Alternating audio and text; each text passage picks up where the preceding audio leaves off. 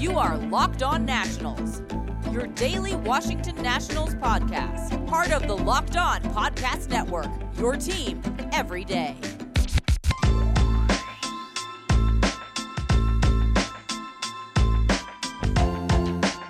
Hello, everybody. Josh Neighbors here, Locked On Nationals podcast. On this edition of the show, Sully Baseball of Locked On MLB, Lauren Campbell of Locked On Red Sox, and myself discuss some of the issues currently plaguing baseball as we are uh, at the lockout, some some bigger type stuff. And Sully makes some Marvel comic comparisons too, which is pretty interesting. So stick around for that fun conversation coming up here. On the Monday show, we're going to have a conversation about BetMGM getting a sports book in Nats Park. I'm a big, big uh, sports action guy. So interesting news there. We'll have more on that on Monday, but hope you guys enjoy today's show. All right, everyone. Part of our grab bag episode that we're doing here, uh, we have on uh, Josh Neighbors from Locked On Nationals. We have Lauren Campbell from Locked On Red Sox. And I just want to ask you guys a couple of questions. What do you think the chances of us seeing a season starting, I don't know, anywhere near on time? And you know, what are your predictions of how this the, of this mess is just going to come to an end? Let's start with I, you, Lauren.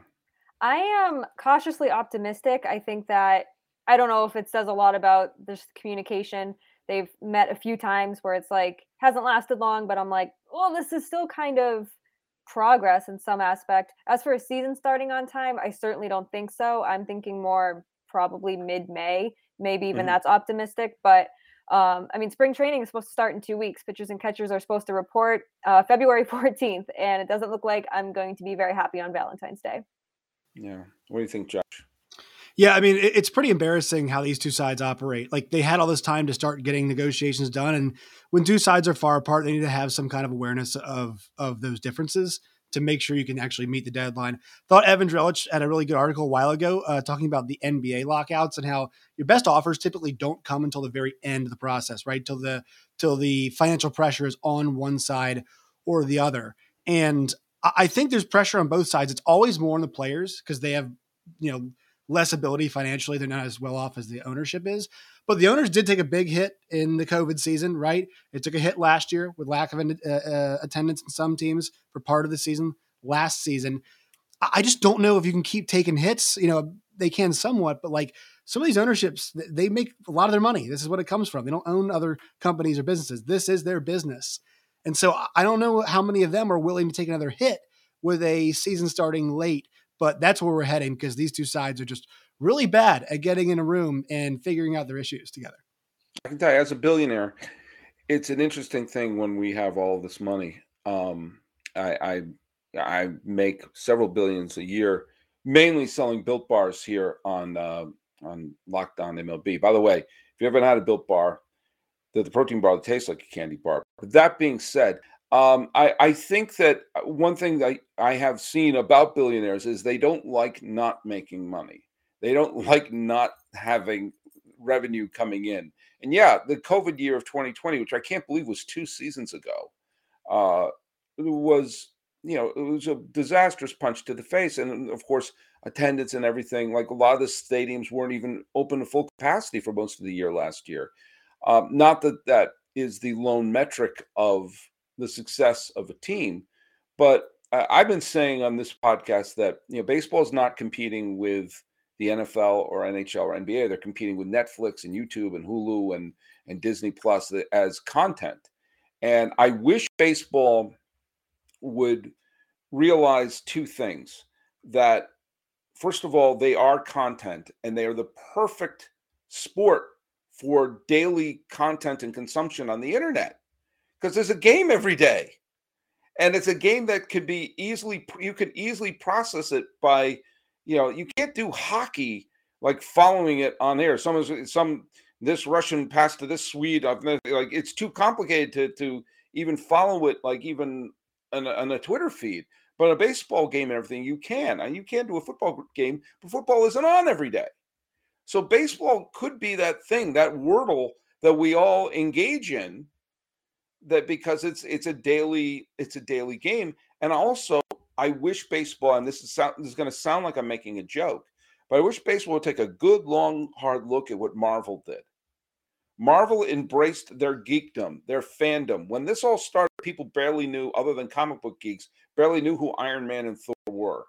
And now they're like these because they just dug into okay we're not going to care about if this tracks towards every demographic. We're going to make it so this core group goes nuts and creates a sense of community and everyone wants to participate in that community and we saw the only film in the last year and a half that became a box office sensation was the freaking spider-man movie because people wanted to have that sense of community and they didn't try to make it to please everybody they dug into what the comic book nerds wanted well, there are baseball nerds. There are three of them currently on the screen right now. And instead of trying to say, oh, we're going to try to change this, we're going to try to change that, lean into what the baseball nerds want so everyone sees the enthusiasm for that and build upon that. Baseball has a lot deeper roots than Thor, the comic book character, not the Norse god.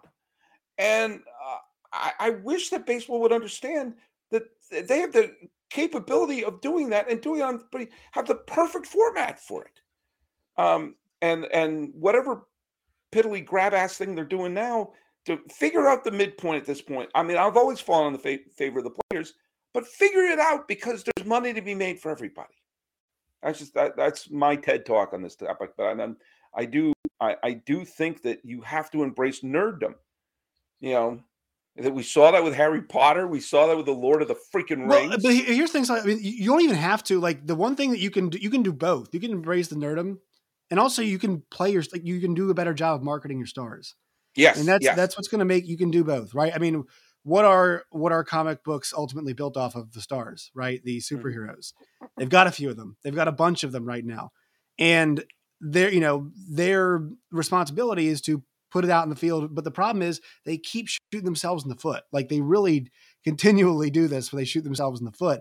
And they don't have, there's no good general PR for baseball. It just hasn't been, it just, it you normally does not happen. I mean, the conversation that we had last week was, you know, it's about steroids, which was perceived as negative, And now the people that we want to get in the Hall of Fame didn't get in the Hall of Fame. Glad Ortiz got in, right? But general, the, the general conversation was negative about how Bonds and Clemens didn't get in. So right. they have a chance to generate some good press, come together, make something happen, and now market your stars, which they're horrible at.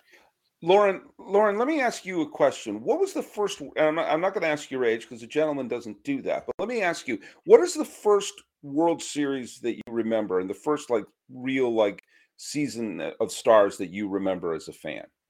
The first one I legitimately remember is when I think was it the Marlins beat the beat the Yankees when Josh Beckett was on the mound. Yeah, like 19 year old Josh Beckett. I mm-hmm. remember that vividly because 2003 was not good for me as as a young Red Sox fan. Right, right. Um, but that was like the first one I legitimately remember. Right.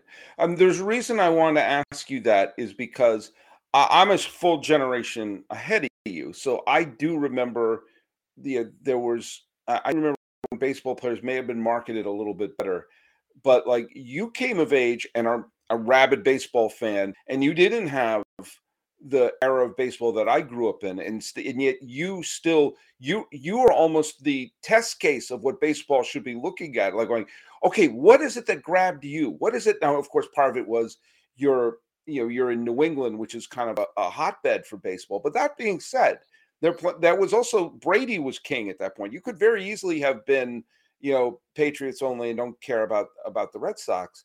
You know, like so um so you remember at that period of time, was there any um besides I mean obviously there was Pedro and Manny and Ortiz and and Varitek and everyone on that Red Sox team, but what were the other stars that you remember were there other stars that you remember at that time from other clubs that affected you or was it just purely a regional fascination and also the Red Sox Yankee rivalry? A lot of it was the Red Sox Yankee rivalry, but also I grew up in a time too when Braves games were always on national television. Oh, that's true. Yeah, that's so, right. And the Braves were uh, and the Braves were still good then. Right. So, yeah. So and I, I learned a lot about like Chipper Jones growing up. Um, obviously the Yankees, Derek Jeter Mariano Rivera, Alex Rodriguez when he came to the Yankees, um, mm-hmm. and the Stars. It was Barry Bonds, Mark McGwire. I don't. I remember the steroid era, just like Mark McGwire smashing home run after home run, not having a neck, but me thinking like, you know, nine year old me being like, oh, that's must be what all baseball players should look like. I don't know what steroids are at nine years old or what, however old I was. Yeah. Um, so a lot of that, but you know, now there was no social media back then, which is right. you know weird to say because we live off of it. And Josh said they have the they need to be able to you know use the market market your your to your players, market to your fans because this is the perfect time to do it. Everyone is on Twitter, everyone's on. Instagram, and you have the opportunity to do this, and you don't, you, you can't for whatever reason. You just won't. Not that you can't, you won't. I found it uh, really odd that baseball has always had a contentious relationship with its own stars.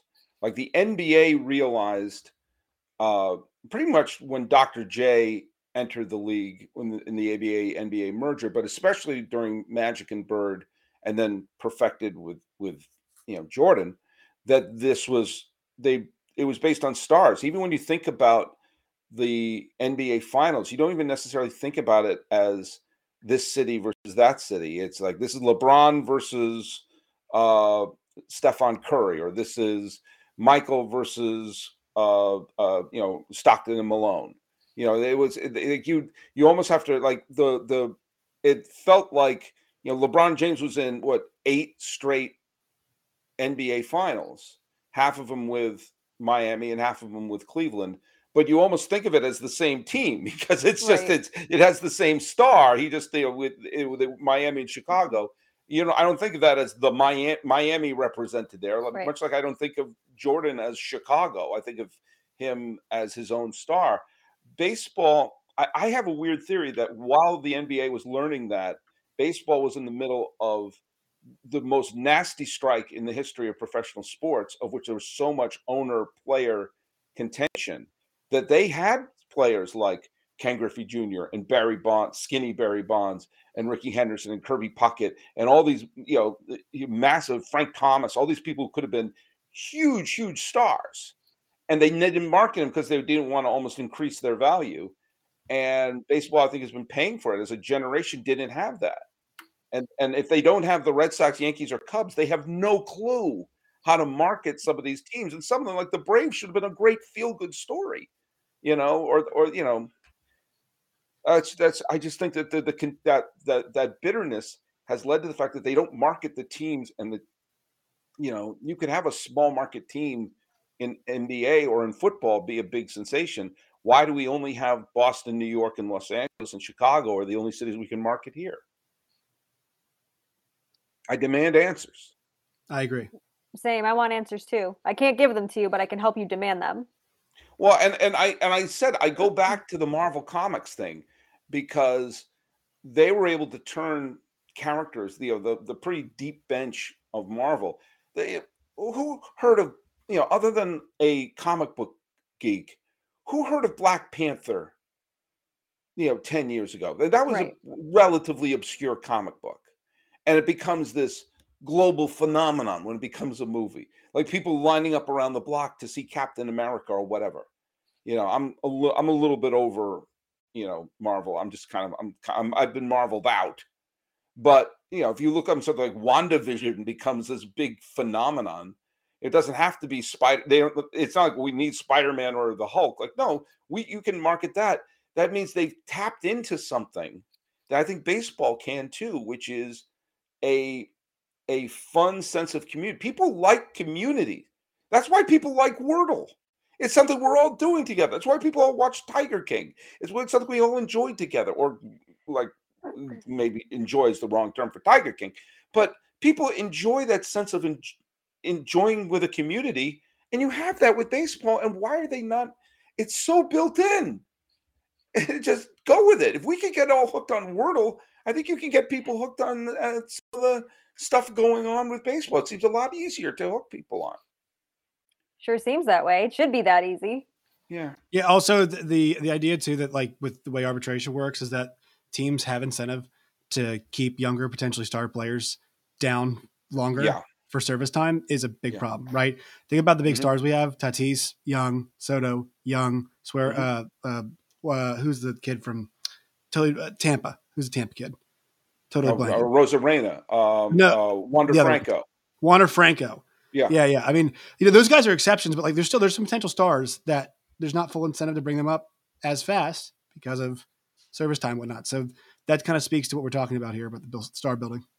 Yeah, I just it drives me crazy because eh, you know I remember it drove me crazy in the early '90s because I was you know rabid baseball fan then, and I didn't understand because I saw how there were okay basketball players who were household names, while Ken Griffey Jr. was having a hard time and Barry Bonds was having a hard time getting any national attention, while they were these elite, uh, these absolutely uh, you know mind-bogglingly talented players and I really think it came down to uh, the the petty squabbling between ownership and players, not wanting to build them up too much, uh, and and it, it led to a backlash. I think it led it may have led directly to. I mean, if you look at the, I mean, people talk about how there's a lack of uh, African Americans playing in the game today. You look at the All Star lineups from the 70s, 80s, and into the early 90s.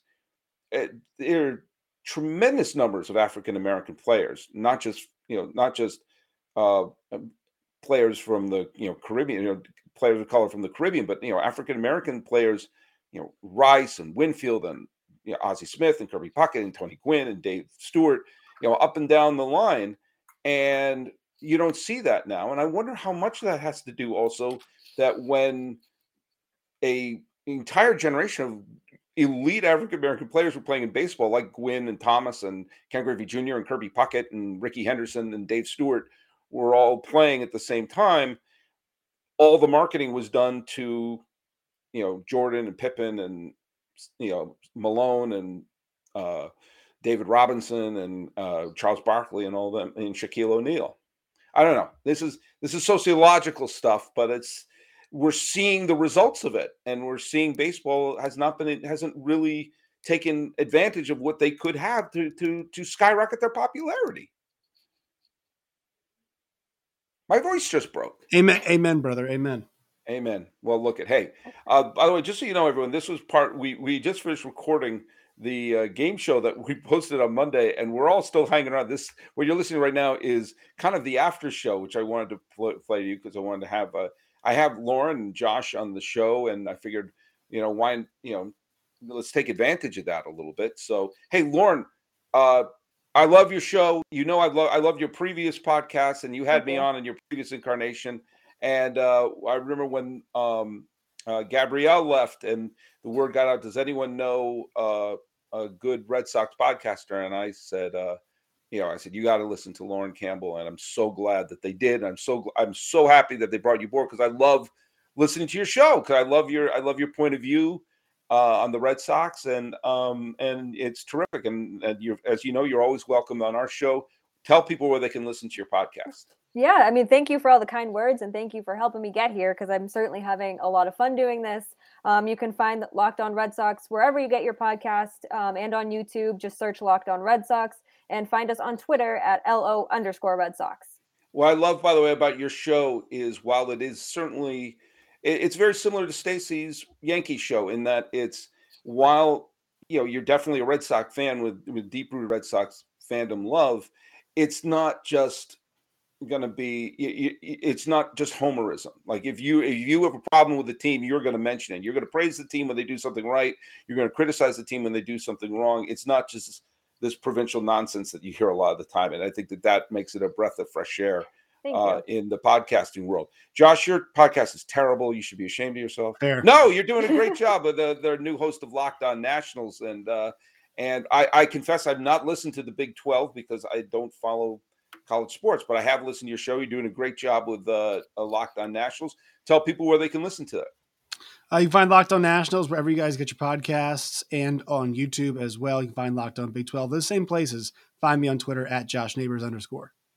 All right. Well, hey, this has been a lot of fun having you. You guys been on here for a bit and cracked out a couple episodes for this week. Thanks so much for being part of the show. You can follow us at Locked On MLB Pods on Twitter. Same handle for Instagram. I'm your pal Sully. I'm a Sully Baseball on Twitter, Sully Baseball Podcast on Instagram. Check out also Locked On Bets with your boy Q and expert analysis from Lee Sterling. Thanks so much for making us your first listen. We're available on all your free podcasting platforms talking about the state of baseball in an impromptu episode with Lauren Campbell and Josh Neighbors. This is Locked On MLB. I'm your host, Paul Francis Sullivan.